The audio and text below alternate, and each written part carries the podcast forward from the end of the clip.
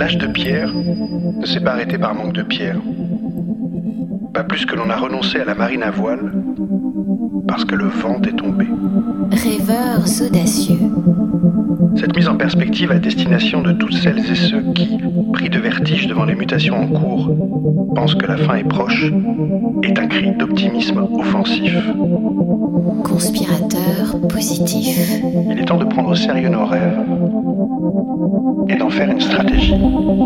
Et si demain n'était pas foutu Bonjour, je suis Mathieu Baudin, directeur de l'Institut des futurs souhaitables. Vous écoutez Dites à l'avenir que nous arrivons, le podcast des éclaireurs de Canal+, consacré à l'ère du temps, et pas n'importe lequel, puisque c'est celui qui vient. J'ai le grand plaisir de recevoir Patrick Burenstenas, alchimiste opératif, physicien de formation. Pour lui, il n'y a pas de différence entre la science et l'alchimie. Ce ne sont que deux points de vue différents. C'est un moyen pour l'humain de retrouver sa place, de renouer le dialogue avec la nature et avec lui-même, non pas dans une vision magico-lyrique, mais dans un monde bien réel. Une leçon de sagesse ordinaire qui passe par les méandres de l'extraordinaire. Bonjour Patrick. Bonjour. Notre moment ensemble se divise en trois temps. Une conversation sur l'époque, une expérimentation que tu proposes pour hâter la transmutation du monde, et enfin, un voyage dans le temps, en 2040. Une uchronie, mais dans le futur, histoire de voir la mise à l'échelle réussie de ton idée. Le fil rouge de cette émission, c'est la confiance. Étymologiquement, cum fidere, se fier avec. Confier quelque chose d'important à quelqu'un en se fiant à lui. Une relation secrète, qui sécrète, qui produit quelque chose de précieux et qui revêt aussi un caractère sacré. Comme tu le dis si bien, le sacré, sacré. Eh bien moi, Patrick, j'ai confiance en toi. J'ai confiance en toi parce que les alchimistes sont rares. On en compte dix par siècle, et tu es l'un d'eux. Et qu'en suivant cet apprenti sage, tu l'es devenu. J'ai confiance en toi parce qu'en faisant le choix de cette tradition d'avenir qu'est l'alchimie, tu nous rappelles dans une période désorientée qu'il n'y a pas de chemin vers le but, mais que le but est le chemin. J'ai confiance en toi parce qu'à travers l'essence des mots, de manière volatile avec la langue des oiseaux, tu rappelles l'essentiel, celui qui nous amène plus haut. J'ai confiance en toi parce que tu travailles la matière en y mettant ce supplément d'âme qui fait toute la différence, le spiritus. Un mode opératoire à cette belle invitation de Patrick Vivray, passer d'ouvrier à œuvrier en faisant de nos vies des chefs-d'œuvre, en remettant du cœur à l'ouvrage sujet dont nous allons parler aujourd'hui.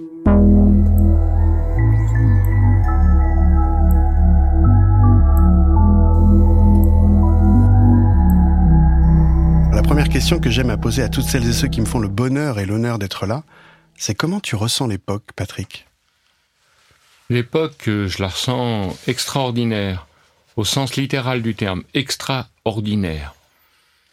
C'est-à-dire que nous avons toujours peur du changement et pourtant nous n'existons qu'à travers le changement. Marcher est un déséquilibre que nous maîtrisons. On tombe entre chaque pas. Donc être dans une époque où on tombe nous fait forcément avancer. Et puis comme on dit dans la langue des oiseaux, quand on se plante, on pousse. Donc pour moi, c'est, je suis assez content d'être dans cette époque. Il y a des gens qui ont été dans, des époques stables pendant des centaines d'années où chaque jour était semblable à chaque jour, avec aucun espoir de changement. Alors pour ceux qui étaient dans une situation agréable, c'était formidable, mais pour ceux qui étaient dans une situation désagréable, c'était l'enfer. Donc je pense que hum, cette époque est ouverte à tous les changements, alors à tous les dangers évidemment, puisque dans les changements il y a aussi des dangers. Si on a le choix entre changer ou rester pareil, à 100% on reste pareil. Donc c'est forcément, pour se réarranger, il faut se déranger. Donc cette période de dérangement permet tout le réarrangement. Alors Patrick, nous sommes dans une grande zone de métamorphose, des zones telluriques, une énergie euh, intense qui se déploie dans tous les sens entre euh, les forces de vie qui s'affrontent face à des logiques de mort. On est dans un moment euh, qu'on dit parfois alchimique, on le dit d'ailleurs dans, dans nos mots, dans notre pensée. On dit la curieuse alchimie de l'amour. On dit dans le monde du travail que des fois on est trop terre à terre, parfois on est sous l'eau. Certaines choses nous gonflent d'ailleurs. On a besoin d'air, on a besoin d'inspiration et même de respiration. Et quand on n'y arrive pas, quand on tourne en rond, parfois on fait même un burn-out, intérieur. Absolument. Mais c'est, je pense, parce que ça a guidé ma vie, que l'alchimie est dans chaque chose. C'est une euh, force de sympathie, au sens littéral du mot, qui permet la cohabitation pacifique des contraires, ou qui permet, quand il y a des situations qui sont insolubles ou incompréhensibles, on arrive à trouver une solution ou les comprendre grâce à l'alchimie. Il va suffire de dire ces deux personnes-là sont des amis, Pourtant, tous les opposent, oui, mais il y a une curieuse alchimie qui les rassemble. Ou alors, euh, j'ai tel projet, j'arrive pas à le faire, mais il y a une alchimie qui s'est mise en marche qui a fait que. Donc, ça, ça a l'air d'être une force euh, supérieure, capable de dissoudre tous les obstacles. C'est-à-dire une espèce de solvant universel qui dissout justement toutes les forces d'opposition et qui permet un rassemblement c'est vraiment euh, comme si je me je reliais mon intérieur à mon extérieur. D'ailleurs, l'alchimiste travaille dans un laboratoire, moitié labor et moitié oratoire. Donc il y a une partie matière, mais il y a une partie esprit qui est nécessaire. D'ailleurs, quand on parle d'inspiration, on demande qu'est-ce qu'on inspire. On pourrait dire les dieux soufflent et l'homme est inspiré. Et à l'intérieur de soi, on a l'intuition. Et à l'extérieur, on a l'inspiration. Et peut-être que le travail et que l'intuition rejoignent l'inspiration. C'est-à-dire que le feu du dehors rejoigne le feu du dedans. Et c'est pour ça qu'on dit en alchimie, tout ce qui est en haut est comme ce qui est en bas. Et finalement, on cherche le fameux point comme un. Et c'est pour ça que nous cherchons, nous, ce qui rassemble et non pas ce qui fractionne. D'ailleurs, ce qui fractionne, c'est la corruption, le corps rompu. Et c'est pour ça qu'on fait du bricolage, pour rassembler ce qui est épars. Donc, quand on dit l'alchimie rassemble les choses épares pour en faire qu'une, et quelque chose qui est pour le, plus grand bien de toutes ces choses épares, eh bien évidemment, c'est quelque chose qui m'engage à suivre ce chemin. Donc on le voit bien, on est dans une, dans une époque, époquée en grec, ça veut dire parenthèse, ça s'ouvre et ça se ferme. On l'avait vu euh, dans un épisode précédent. On voit bien qu'il y a quelque chose qui s'ouvre et on voit bien que cet entre-deux, il est, euh, il est bruyant, il est, euh, il est tout feu, tout flamme, il est incertain aussi. Si on était dans un processus d'alchimie pour se métamorphoser en une autre civilisation, on serait à quelle couleur de l'étape? Alors on est dans la première couleur, ce qu'on appelle l'œuvre noire, la décomposition. C'est-à-dire qu'on se dit, pour faire un nouveau monde, il faut bien des ressources, et ces ressources, elles viennent pas de rien.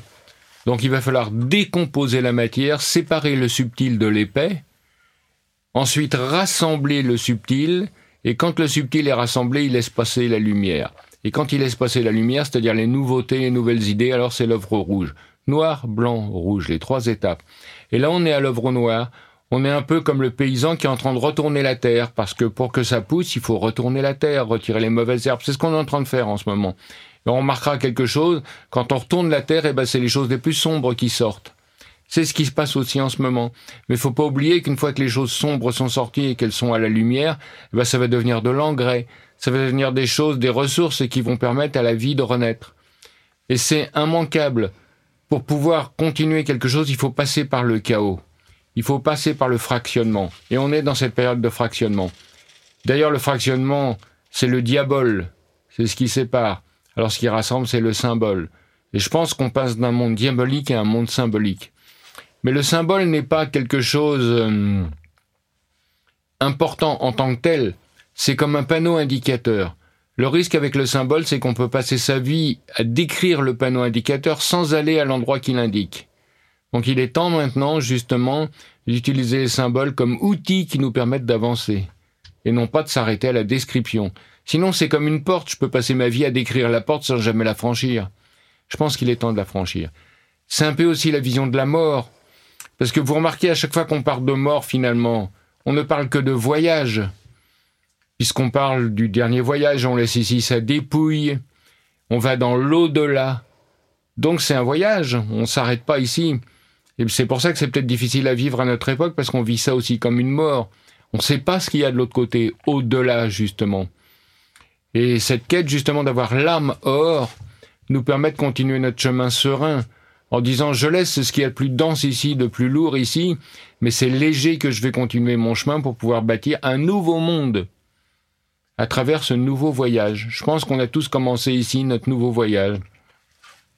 À quel moment on saura qu'on est rentré dans l'œuvre rouge Ça se voit, si je puis dire. C'est-à-dire que c'est le bonheur. Le bonheur, c'est-à-dire c'est le bon moment. C'est la, la présence, la bonheur. il y a une différence entre le plaisir et le bonheur. Le plaisir est individuel, le bonheur est collectif. Je peux manger tout seul et me faire plaisir même si autour de moi il y a des gens malheureux et je m'en fous. Par contre, si je mange avec des amis, eh ben ça va être ça va être différent. Pourquoi? Parce que tout le monde sera dans cet état-là, donc ça sera le bonheur. Et je pense qu'un des problèmes majeurs de notre société, c'est qu'on nous a vendu une société de plaisir en nous faisant croire que c'était le bonheur. Alors que le bonheur ne peut pas s'affranchir des autres. On ne peut être heureux que si tout le monde est heureux, alors qu'on peut se faire plaisir tout seul. Donc la quête, c'est de passer d'un monde individuel à un monde collectif. Mais un monde collectif ne veut pas dire que c'est un cause. Ça veut pas dire tout le monde pareil. Ça veut dire que tout le monde a accès à toutes les ressources, ce qui est complètement différent. Donc je pense vraiment qu'on a le choix maintenant, l'humanité, de se lever pour faire un voyage. Et pourquoi on a du mal à changer? Parce que on n'a pas de terre promise. Et quand on n'a pas de terre promise, c'est difficile de se mettre en marche. On veut bien traverser le désert à condition que de l'autre côté, il y ait des oasis avec du lait et du miel. Mais comme aujourd'hui, on n'en a pas la moindre idée, ben on s'accroche à ce monde. C'est le, le Titanic qui coule avec l'orchestre qui continue à jouer, quoi. Bon, on y est à ça. Mais je pense qu'il va falloir se mettre en marche. Et se mettre en marche, c'est évidemment abandonner encore les choses et se mettre en déséquilibre. Donc c'est pas facile, c'est pas du tout évident cette époque. Mais c'est tellement plein d'espoir, contrairement à ce qu'on voit. Je pense qu'il faut pas s'arrêter à l'œuvre noire, c'est-à-dire à la décomposition qui est autour de nous. On va pas s'accrocher à ça. Il est temps de secouer ses pieds de la glaise et puis de continuer son chemin. Et l'œuvre blanc, alors, ce serait quoi dans la recomposition Alors, l'œuvre blanc, c'est on a séparé le subtil de l'épais. C'est-à-dire, le principe, c'est que la lumière passe sans résistance dans le corps, que l'information passe, quoi. C'est-à-dire qu'il n'y a plus de résistance dans le monde, tout va bien. On le voit bien aujourd'hui que ce monde est plein de résistance, tout est difficile. On s'aperçoit que pour faire les mêmes choses, ça nous coûte énormément d'énergie. On aimerait bien que tout aille tout seul, et c'est rarement le cas. Il y a plein d'oppositions partout, dans tous les sens. Donc plus la matière est chaotique, plus il y a d'opposition. On le voit bien par exemple. Vous prenez un cristal qui complètement, les cristaux sont dans tous les sens, vous tapez dessus, ça fait ploc. Par contre, les cristaux sont tous dans le même sens, vous tapez dessus, ça fait ding. Donc on voit bien que quand c'est aligné, ça laisse passer l'information. Mais si dans mon cristal j'avais un morceau de bois au milieu, par exemple, même aligné, ça ferait ploc. Donc le premier travail, c'est de séparer le subtil de l'épais et ne pouvoir aligner que ce qui est alignable. Donc ça, c'est la première étape, c'est l'œuvre noire. On décompose tout, c'est comme une valise. Donc on va sortir le linge qui est dans la valise. On va mettre les, les linges propres d'un côté et le linge sale de l'autre. Alors ensuite, rassembler tout ce qui est propre ne suffit pas. Il faut en plus l'aligner. Parce que si c'est pas aligné, ça laisse pas passer l'information. Donc ça, c'est l'œuvre blanc. C'est rassembler tout ce qui est épars et l'aligner. Le rectifier. Une fois que c'est rectifié, la lumière, l'information peut passer sans résistance. Donc l'idée, c'est de sortir de notre société chaotique pour revenir à une société où l'information circule d'une manière alignée. Et c'est pour ça aussi que dans notre monde, on est dans une société de communication qui a jamais si peu communiqué. On communique aujourd'hui à travers des écrans. C'est quand même étrange. Et on regarde des chaînes de télévision. Et on est content, plus il y a de chaînes. Bon, on devrait plutôt se déchaîner. Et c'est pour ça que l'idée, c'est que les hommes recommencent à communiquer d'homme à homme, si je puis dire, en étant proches, qu'il n'y ait pas d'intermédiaire, qu'il n'y ait pas de blocage ou d'interprétation entre ce qu'on dit à son voisin, donc l'œuvre blanc. C'est-à-dire on sépare le subtil de l'épais et on aligne les choses. Et là, quand ça se passe, c'est le bonheur total puisque tout le monde a accès aux mêmes ressources. Donc à partir de ce moment-là, c'est la pierre philosophale, la pierre des philosophes. C'est-à-dire on retire la pierre qui occulte et qui laisse passer la lumière. On désocculte, on décile, on commence à voir le monde tel qu'il est. D'ailleurs c'est drôle, regardez par exemple dans un couple quand ça va pas. On dit pas ça va pas, on dit on ne s'entend pas. Et eh ben l'idée c'est de recommencer à se réentendre. Et pour s'entendre, eh ben, il faut s'écouter, et puis il faut pas qu'il y ait d'obstacles entre nous, quoi. Donc je pense qu'il est possible aujourd'hui de trouver cette nouvelle société. Alors, il y a une autre résonance, et résonance, vous l'écrirez bien maintenant comme vous voulez, soit avec la tête, soit avec euh, un autre euh, de vos sens. Une résonance avec Tariq Tchekchak, un épisode sur euh, euh, replacer l'humanité par rapport à la nature qui nous rappelait qu'en 3,8 milliards d'années que représente finalement la durée de temps de recherche et développement de la nature en termes de résilience par rapport aux crises, il nous rappelait qu'en 3,8 milliards d'années, dans une zone de richesse, la compétition est un facteur d'évolution, mais dans une période de rareté, comme il y en a eu beaucoup, la compétition est une perte de temps et que la nature préfère la collaboration à la compétition. Absolument. Et je pense que c'est aussi un challenge de notre civilisation, c'est de passer d'une civilisation de compétition à une civilisation de collaboration. On s'aperçoit que toutes les espèces, effectivement, qui étaient en compétition ont gagné un moment, mais elles ont disparu.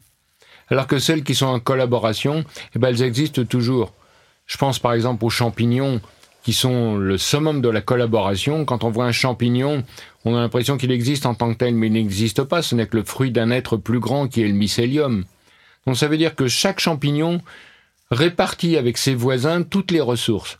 Plus fort que ça, on a par exemple des racines qui sont mycorhizées. C'est-à-dire que ce fameux être, ce mycélium, se connecte aussi aux racines des arbres.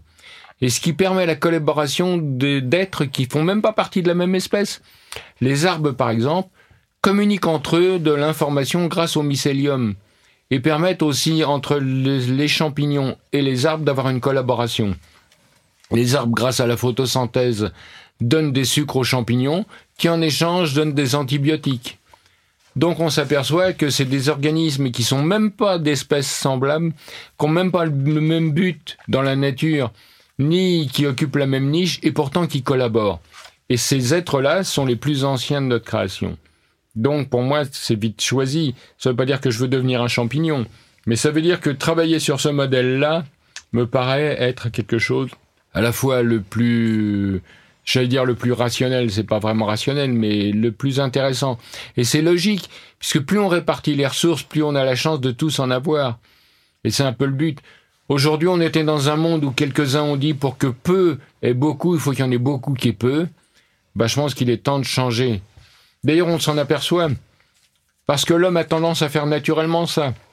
On voit quand même, aujourd'hui, par exemple, avec les épisodes de guerre qu'on voit aujourd'hui, il y a des gens qui partagent, il y a des gens qui donnent. Spontanément. Donc ça veut dire qu'on peut être enclin à partager les ressources.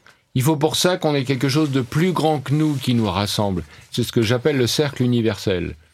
Je suis convaincu aujourd'hui qu'il existe un cercle de ressources universelles, c'est-à-dire que l'univers échange et partage des ressources sur tout l'univers, terre y compris.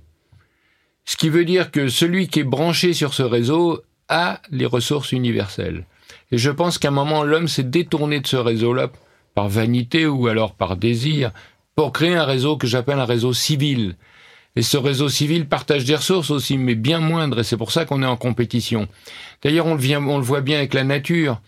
On est en compétition avec la nature, c'est pour ça qu'on la détruit, alors que si on était en collaboration, eh bien évidemment, on la détruirait pas. Alors ce cercle-là, à mon avis, il existe tellement que certains hommes n'y sont pas déconnectés. Par exemple, les peuples premiers. Pourquoi trouvent-ils des ressources à des endroits où nous n'en trouve pas? On trouve ça complètement normal sans se poser la question. Pourquoi des peuples premiers savent que telle plante soigne telle maladie? Ils l'ont pas appris. Pourquoi ils savent trouver de l'eau à différents endroits? Pourquoi ils trouvent des ressources? Et à tel point, c'est quand nous on se retrouve sur les mêmes territoires, on est complètement perdu. Alors là, il va se passer deux choses. La première, on va leur demander, et ça c'est du savoir, et ils vont nous expliquer ce que eux ils ont trouvé à travers ces ressources universelles. Ils vont nous dire, bah, quand tu vois le sable qui a telle couleur, dessous, ça peut vouloir dire qu'il y a de l'eau. Alors, telle plante soit telle maladie. Et la deuxième possibilité, ils vont nous initier. C'est-à-dire, ils vont nous brancher nous-mêmes sur ce cercle universel. Et instantanément, on aura les mêmes connaissances qu'eux. Donc, pour moi, ce cercle, il existe et il est connectable. Et la question que je me pose aujourd'hui, mais vraiment sincèrement, c'est comment pourrait faire l'humanité, le cercle civil, pour se connecter à ce cercle universel? Alors, on le voit dans d'autres, dans d'autres circonstances. Il y a des gens qui naturellement possèdent ces ressources-là. Vous allez visiter un lieu avec quelqu'un qui le sait, il va vous expliquer des trucs, et vous allez dire mais c'est évident, ça va de soi. Et par contre, deux jours après, vous revenez tout seul et vous comprenez plus rien. Même si vous avez des notes. Ça veut dire qu'il y a des gens, il y a des lieux aussi qui vous rendent intelligent, qui vous rendent intelligible, c'est-à-dire que vous comprenez tout. C'est comme si vous aviez vous-même par moment, avec certaines personnes, à certaines époques, à certains lieux, sous certaines architectures, eh bien, vous aviez accès à des connaissances plus grandes, à des ressources plus grandes. Donc, pour moi, c'est connectable. Et j'irai plus loin. Je dirais que l'homme a ce connecteur en lui. Et c'est d'ailleurs pour ça que l'homme, c'est aussi vital que l'air qu'il respire ou que la nourriture qu'il mange. Donc l'homme a besoin d'être interconnecté en permanence. Alors on le fait d'homme à homme, si je puis dire. Aujourd'hui, on l'a fait dans une société, on le fait d'homme à homme. On a créé des religions qui sont peut-être des sous-programmes qui permettent ou pas de se connecter au cercle supérieur. Et l'idée de se dire peut-être qu'il y a des connexions directes. Et comme l'homme n'arrive plus à se reconnecter à ce cercle universel, sauf certains, parce que justement ils ont accès à des gens qui ont, qui ont encore cet accès, ou il y a peut-être encore des cabines qui existent, il y a des lieux peut-être plus favorables à ça eh bien, on s'est connecté entre nous. Et donc là, nos ressources sont limitées. Eh bien, la clé aujourd'hui pour moi, c'est de se déconnecter du cercle civil pour se reconnecter au cercle universel. Il y a deux manières de le faire. On le peut faire individuellement, on peut faire globalement. Individuellement, c'est chacun décide de sortir de cette société, et globalement, c'est, si je puis dire, un virus. C'est, contaminer le cercle civil par le cercle universel. Ça veut dire que tous ceux qui sont branchés dessus, instantanément, vont avoir accès aux ressources universelles. Donc je ne vais pas convaincre tout le monde pour dire on va avoir une nouvelle société, j'ai aucune chance parce que chacun va avoir ses propres désirs. Par contre, si je connecte tout le monde à des ressources universelles, instantanément les gens vont se déciler. C'est eux qui vont se dire même pourquoi on l'a pas fait avant. La manière de dire les choses, la manière de raconter des histoires, nous invite. Tu en es un, maître S-qualité. On avait vu dans un épisode précédent avec la sémiologue Mariette Darigrand qui voulait nous aider à nous décoloniser l'imaginaire, qui avait été colonisé notamment par les marchands, que les mots nous obligent. Et moi j'en avais proposé un, grandir, qui était à la fois euh, l'objectif et le moyen de parvenir à ce passage à autre chose qui est la grande métamorphose de notre monde. Et en faisant ce jeu de mots, ce mot d'esprit, tout en faisant apparaître l'esprit des mots, j'ai chanté à l'oreille avec de la polysémie. J'ai proposé plusieurs sens au lieu de la pesanteur d'un seul. J'ai fait une sorte de cabale phonétique, grandir et grandir, en découvrant un nouveau sens qui se trouvait déjà là. En fait, j'ai pratiqué la langue des oiseaux. Tout à fait, cette langue justement qui porte ce nom car elle est volatile, elle est subtile, et qui permet d'entendre les mots autrement. Ça ne veut pas dire que ces combinaisons n'étaient pas dans les mots, ça veut dire que nous ne les voyons pas. Donc c'est l'occasion de dévoiler, j'oserais même de dire de décrypter, c'est-à-dire sortir de la crypte, sortir de la tombe ce qui est tombé justement, pour pouvoir se relever. Et c'est sans doute pour ça qu'à partir de ce moment-là, l'être humain, on voit l'esprit qui agit sur la matière et qui permet à l'apprenti, sage, de faire trois pas, sage et quand il a fait ces trois passages, alors il peut trépasser. Et bien sûr, c'est là, à travers l'âme or, qu'il peut enfin continuer son chemin. D'ailleurs, toute la magie des mots, c'est l'âme qui agit. Et surtout, l'âme agit sur l'âme atière. D'ailleurs, quand on parle de la matière autour de nous, ça veut dire qu'il y a un tiers d'âme. A un tiers d'âme, c'est qu'il y a deux tiers d'autre chose. Donc il y a le corps et l'esprit, l'âme, le corps et l'esprit. Mais ce qui veut dire qu'il y a trois parties, il n'y a pas que la matière. Il y a ce qui agite la matière et il y a quelque chose d'impalpable associé à la matière qu'on appelle l'esprit. Aujourd'hui, on dit mais ça n'existe pas. Et c'est pourtant quelque chose d'essentiel, essentiel. C'est-à-dire qu'un corps sans esprit est un corps qui nous englue, alors qu'un corps avec l'esprit est un corps qui nous dissout, qui nous subtilise. Et c'est bien pour ça d'ailleurs on le voit dans la nourriture aujourd'hui. On mange souvent de la nourriture sans esprit, et cette nourriture nous englue, c'est-à-dire qu'on va grossir, on va s'épaissir, on va boucher nos artères. Alors que s'il y avait du spiritus avec, du dissolvant universel, cet esprit-là, eh bien à partir de ce moment-là, on dissolverait cette colle. Les Grecs appelaient cette colle le koelon, c'est-à-dire la matière vide de lumière, vide de dissolvant. Je pense qu'une des clés essentielles de notre humanité, c'est de récomprendre et de réintégrer dans notre monde ce dissolvant universel, cet esprit, ce spiritus. Ce spiritus, euh, euh, Michael Landrieux, qui était un sociologue de l'imaginaire, je pense, nous avait euh, donné déjà des prolégomènes à cette discussion. Il rappelait que le vin nature, il est bon, mais quand vous connaissez le viticulteur, il est meilleur. Absolument. C'est cette fameuse valeur ajoutée, cette valeur ajoutée qui ne s'explique pas vraiment, qui ne se quantifie pas, qui ne se mesure pas, mais qui est réelle. C'est pas parce qu'on la voit pas qu'elle n'existe pas. Par exemple, on le voit aussi avec des fruits. Quand vous avez un fruit dans un arbre ou un fruit en barquette, eh bien, le fruit qui est dans un arbre est bien meilleur que celui en barquette. Il est non seulement meilleur au goût, mais il est meilleur pour la santé. Un autre exemple, vous faites de la cuisine pour quelqu'un. Vous aimez cette personne. Eh bien, le plat que vous allez faire, il va avoir quelque chose de plus que si vous ne l'aimez pas. Ça veut dire que vous êtes capable d'assaisonner la nourriture de ce dissolvant, de ce spiritus. Et je pense que les anciens l'avaient compris, en sachant que je ne parle pas de religion ici, et pourtant les gens qui priaient avant de manger, c'était peut-être une manière de spiritualiser la nourriture, c'est-à-dire de rajouter ce dissolvant universel à l'intérieur de ce qu'on mangeait. Comment on fait pour remettre du cœur à l'ouvrage, puisque c'est bien de ça qu'il s'agit? Bah, Tout est là. C'est-à-dire, c'est euh, pas seulement la matière, c'est pas seulement les objets, mais c'est l'esprit qui est derrière. Par exemple, quand un apprenti travaille avec un artisan, eh bien, par exemple, c'est un menuisier où il travaille le métal, eh bien, il va mettre dix ans pour travailler avec une lime. On n'a pas besoin de dix ans pour apprendre à faire un coup de lime. Donc, c'est pas le coup de lime qui va apprendre, c'est l'esprit qui est derrière. Alors, ça me fait penser à cette euh, fable des casseurs de pierre attribuée à Charles Péguy. En se rendant à Chartres, un voyageur aperçoit sur le bord de la route un homme qui casse des cailloux, un grand coup de maillet. Les gestes de l'homme sont empreints de rage, sa mine est sombre. Intrigué, le marcheur s'arrête et demande Que faites-vous, monsieur? Vous voyez bien, lui répond l'homme, je casse les pierres. Malheureux, le pauvre homme ajoute d'un ton amer J'ai mal au dos, j'ai soif, j'ai faim. Je n'ai trouvé que ce travail pénible et stupide. Un peu plus loin sur le chemin, notre voyageur aperçoit un autre homme qui casse lui aussi des cailloux. Mais son attitude semble un peu différente. Son visage est plus serein et ses gestes plus harmonieux. Que faites-vous, monsieur? questionne une nouvelle fois le marcheur. Je suis casseur de pierre. C'est un travail dur, vous savez, mais il me permet de nourrir ma femme et mes enfants. Reprenant son souffle, il esquisse un léger sourire et ajoute Et puis allons bon, je suis au grand air, il y a sans doute des situations pires que la mienne. Plus loin, notre homme rencontre un troisième casseur de pierre. Son attitude est totalement différente. Il affiche un franc sourire et il abat sa masse avec un enthousiasme sur le tas de pierres. Pareille ardeur est belle à voir.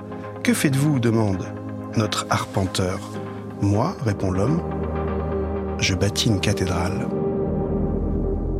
Mais voilà, c'est quelque chose de plus grand que nous, qui pourtant nous rassemble, qui est à la fois d'une douceur et d'une profondeur immense. C'est le maître qui prend l'apprenti sous son aile, comme un enfant qu'on élève. D'ailleurs, vous remarquerez, un enfant, on l'éduque pas, on l'élève eh ben, je pense que ce spiritus aide à nous élever. Je ne parle pas de religion. Hein.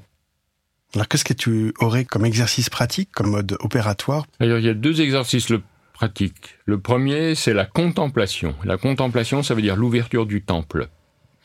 Donc, il suffit de se mettre quelque part, de regarder, d'entendre, de sentir, de goûter sans rien attendre. Et il va se passer quelque chose qui va nous permettre de ressentir des choses sans rien attendre. Donc, on n'est pas dans la, boulimie, on n'est pas il faut absolument que j'ai quelque chose, non, on laisse venir. Donc ne faites rien, et rien faire dans un monde qui bouge, c'est extrêmement compliqué. Le deuxième, c'est de passer de la confusion à la profusion. C'est-à-dire que nous, quand on est, il y a toujours cette étape, évidemment, je suis un alchimiste, donc je parlerai de cette étape. Eh bien, dans notre vie, on a des moments de confusion. On en est dans un en ce moment. Et qu'est-ce qu'on fait systématiquement quand on est dans un moment de confusion? On se fait une perfusion. C'est-à-dire comment je vais répondre à cette confusion? Par exemple, ça va pas dans ma vie. Euh, bah tiens, je décide de faire du vélo. Et après, je, passe aux actes. C'est-à-dire, c'est la troisième étape, le faire. Je fais. J'achète le dernier vélo à la mode, je fais 300 km par jour, je ne parle que de ça tout le temps. D'ailleurs, je saoule tout le monde avec ça. Parce que c'est ma manière de répondre à ma confusion. Ça peut être aussi, euh, je fais des travaux dans mon pavillon. Il y a des gens qui n'arrêtent jamais de faire des travaux dans leur pavillon parce que leur but c'est pas de réparer leur pavillon, c'est de faire des travaux pour répondre à leur confusion. Et là, c'est les trois étapes de notre enfer. Enfer et enfermé, c'est le même mot. Je suis en confusion, je me fais une perfusion et je fais une fusion, c'est-à-dire je fais. Mais tant que je fais, je peux pas. Je tourne en boucle. C'est le type qui fait du vélo avec le nez dans le guidon. Et ils voient même pas le paysage. Alors la quatrième époque, la quatrième période est essentielle, essentielle. C'est la diffusion. C'est-à-dire j'arrête de faire. Le type qui faisait du vélo, ben, à un moment, je l'arrête sur la route, et au moment où il est arrêté, il va regarder autour de lui, il va dire, mais c'est beau ici, ça sent bon, il l'a jamais vu. Donc, on est dans une époque où il faut toujours faire. Alors qu'il faudrait, pour avoir quelque chose de nouveau, arrêter de faire. Pour pouvoir recevoir, il faut que la coupe soit vide. Nous, on la remplit sans arrêt, donc comment voulez-vous avoir de nouvelles choses? Et c'est pour ça qu'après la diffusion vient l'étape suivante qui est l'infusion. C'est-à-dire, je ne peux recevoir des choses que si j'arrête de faire. Et quand maintenant j'ai une infusion, cette infusion c'est forcément des choses nouvelles. Donc j'ai envie d'en parler aux autres. Et en parler aux autres de ces nouvelles choses, c'est la diffusion. Mais généralement aujourd'hui on commet une erreur, c'est-à-dire qu'on fait la diffusion des choses qu'on sait faire. C'est-à-dire on transmet nos chaînes. Et là l'idée, c'est de transmettre la diffusion après l'infusion, c'est que je vais là diffuser des idées nouvelles. Et comme je vais diffuser ces idées nouvelles vers les autres, les autres, ils vont être surpris, ils vont faire Oh, et ça va les mettre dans le même état. C'est-à-dire qu'ils vont être obligés d'arrêter de faire. Et ils vont rayonner à leur tour. Et ce sera la profusion. Et la grande leçon de cette histoire, c'est qu'à un moment, faut arrêter de faire. Et c'est pour ça que c'est amusant quand on dit, mais pour sortir de cette époque, qu'est-ce qu'on peut faire? Ben justement, rien, faut arrêter de faire. faut laisser venir. On ne peut avoir des idées nouvelles que si on ne fait pas. On est dans un monde, on se sent enfermé, on est comme dans une prison. Et il y a deux manières de faire, justement. Eh bien, j'ai appris avec le chemin que les voies initiatiques servent à défaire. Elles servent pas à faire. D'ailleurs, le pèlerin se pèle. C'est-à-dire, il retire ses peaux. Et à force de se peler, eh bien, il va trouver son cœur, il va trouver son esprit, justement. Eh bien, quand on est aux prison, justement, il y a deux manières. La première, c'est on en sort. La deuxième, c'est on améliore son incarcération. Et on est aujourd'hui dans une situation où on améliore notre incarcération. C'est-à-dire qu'on met un tapis par terre, on change la couleur des murs, mais on est toujours enfermé. Et on se pose pas la question, on se pose pas la question de sortir. Bah, je pense qu'il est temps maintenant de sortir. Et c'est pour ça d'ailleurs que ça nous dérange.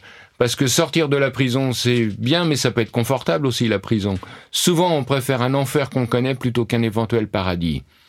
Eh ben, il est temps maintenant de sortir du nid et puis d'aller voir dehors ce qui s'y passe. Le spiritus, ça appelle à un élan, à une invitation à, une transcendance, à aller plus haut, un peu comme le volatile et la langue des oiseaux. Euh, pourtant, elle est nichée au cœur, on dit bien mettre du cœur à l'ouvrage, et le cœur, c'est au centre des choses.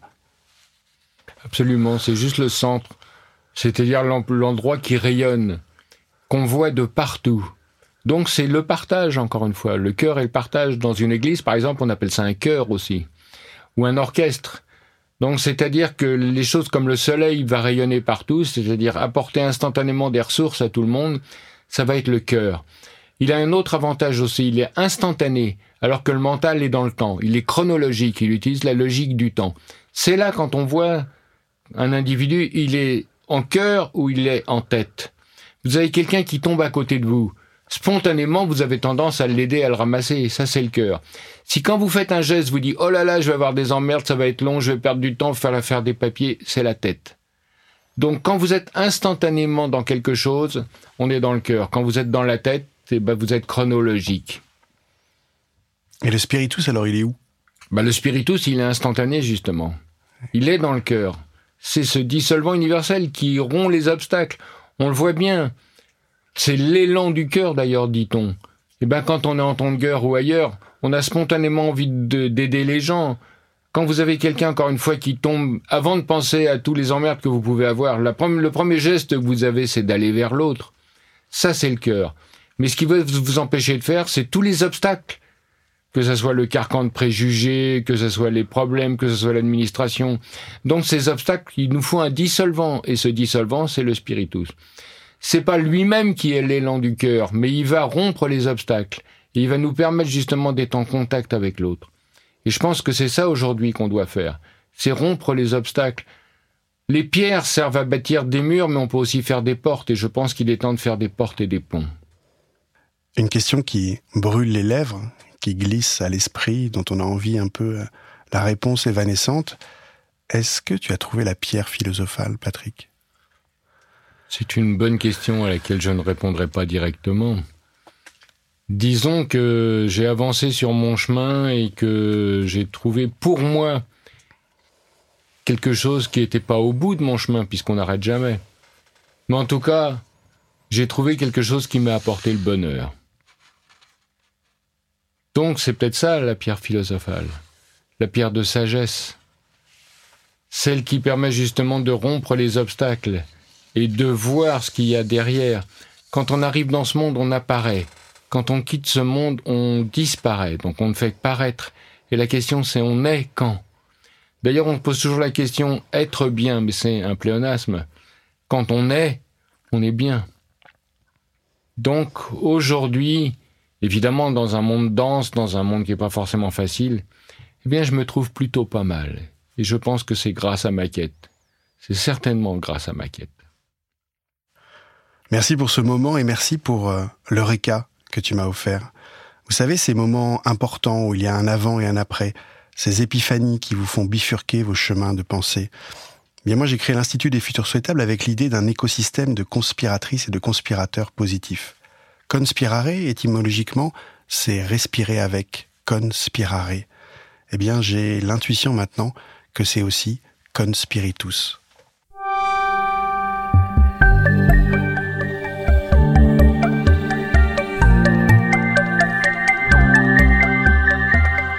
Je vous propose de prendre une grande inspiration. Je vous propose un voyage dans le temps et de dépasser le temps d'une expérience de pensée, le c'est impossible, par ses faits, et voilà ce que ça a changé. 2040, au solstice de Saint-Jean. Bien convaincu que la voie est le chemin, nous avons aussi appris à nous arrêter, en l'occurrence en ce beau jour, en haut de la falaise face à Rocamadour. Je me réjouis d'être là avec toi, dans cet endroit indescriptible, dégageant force, sagesse et beauté, pour discuter de ce que l'on sait. Et tu l'as toujours dit, savoir, c'est voir ça. Nous y voilà. Au passage de notre société de compétition à celle de la collaboration, à l'image de tous ces organismes qui ont résisté depuis la nuit des temps, où rien ne peut émerger si l'étape précédente n'a pas existé. Dans les années 30, nous avions définitivement pris conscience du dilemme. Continuer dans une société de compétition pour finir comme les dinosaures, ou instaurer une société de collaboration et perdurer comme les champignons. Je t'entends encore me dire, je préfère être un champignon éternel qu'un dinosaure fossile, comme les énergies éponymes que nous avons eu tant de mal à quitter.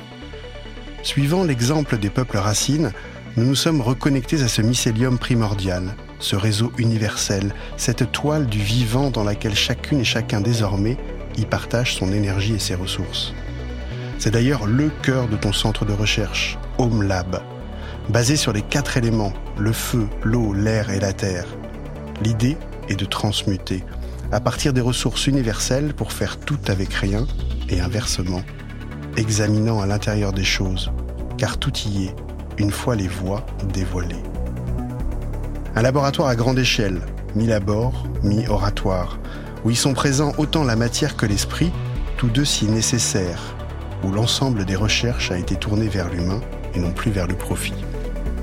Concernant le feu, nous avons quitté le monde d'Edison pour revenir vers le monde de Tesla. Nous avons dorénavant à disposition une énergie inépuisable et gratuite pour toutes et tous. Plus aucun pays ne peut donc être sous-développé puisque nous sommes désormais en capacité de mettre des sources d'approvisionnement en énergie n'importe où, jusque dans les endroits les plus inhospitaliers. Via des panneaux solaires dont le rendement est passé de 4 à 98%, ou avec l'énergie libre, considérant la Terre comme un moteur, tournant dans une magnétosphère. Concernant l'eau, nous avons trouvé comment générer de l'eau potable à partir de la résonance du quartz notamment. Concernant l'air, une nouvelle ère de confiance s'est propagée. Comme il y avait des jardins d'enfants ou des espaces verts, nous disposons désormais de parcs de communication pour se poser, pour partager, pour se toucher, participer à des expériences olfactives et sensitives. Cause ou conséquence, en 2029, Facebook est tombé, abandonné, comme tous les autres réseaux sociaux d'ailleurs, incapables de répondre à notre besoin profond de relations. Ayant compris que nos sens étaient altérés par des intermédiaires, nous avons coupé filtre et écran. On a changé de voix. Désormais, on se voit. Concernant la Terre, nous avons pris soin de ce que nous mangeons. La permaculture étant devenue humaine, la nourriture, qu'elle soit de la matière ou de l'esprit, profite ainsi à celui qui la cultive, à celui qui la consomme, comme à la terre. À l'époque où Pierre Rabhi nous invitait à ne plus dire bon appétit en début de repas, mais plutôt bon courage, nous nous posions souvent la question mais pourquoi est-ce meilleur de manger un fruit que l'on cueille sur un arbre plutôt que le même dans une barquette? Pourquoi ce bon verre de vin semble meilleur lorsqu'on connaît le viticulteur? La plus grande redécouverte pour moi La remise du cœur à l'ouvrage, ce supplément d'âme, cette valeur ajoutée non mesurable, le spiritus, véritable dissolvant universel, tout aussi nécessaire que les protéines les vitamines. Bien sûr, toutes celles et ceux qui avaient la main sur le robinet se sont battus pour conserver leur monopole. Mais quand on donne une énergie inépuisable et gratuite à quiconque, ceux qui s'enrichissaient en la vendant ne peuvent plus grand-chose. Les morceaux de chenille ont finalement transmuté pendant le processus de métamorphose. Métamore le faux et ose. Nous sommes proches d'accéder aux grandes œuvres, celle d'une société gratuite où les gens ne travailleraient que deux jours par semaine, sans plus aucun perdant. J'ai hâte. Je suis toujours aussi impatient, je l'ai toujours été, voyageant si souvent entre passé, futur et présent. Et je me suis toujours demandé, c'est quand le bon moment? Le bon moment, c'est le bonheur. Et le bonheur, c'est à la bonne heure. C'est l'intensité du moment présent. Quand on fait un cadeau à quelqu'un, c'est toujours un présent.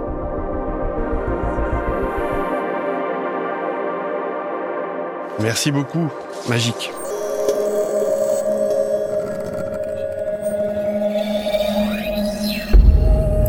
Merci beaucoup d'avoir écouté ce podcast. Merci à l'équipe technique, à Carole Babin-Chevet, ma co-autrice des Uchronies, et à l'équipe de CQFD.io.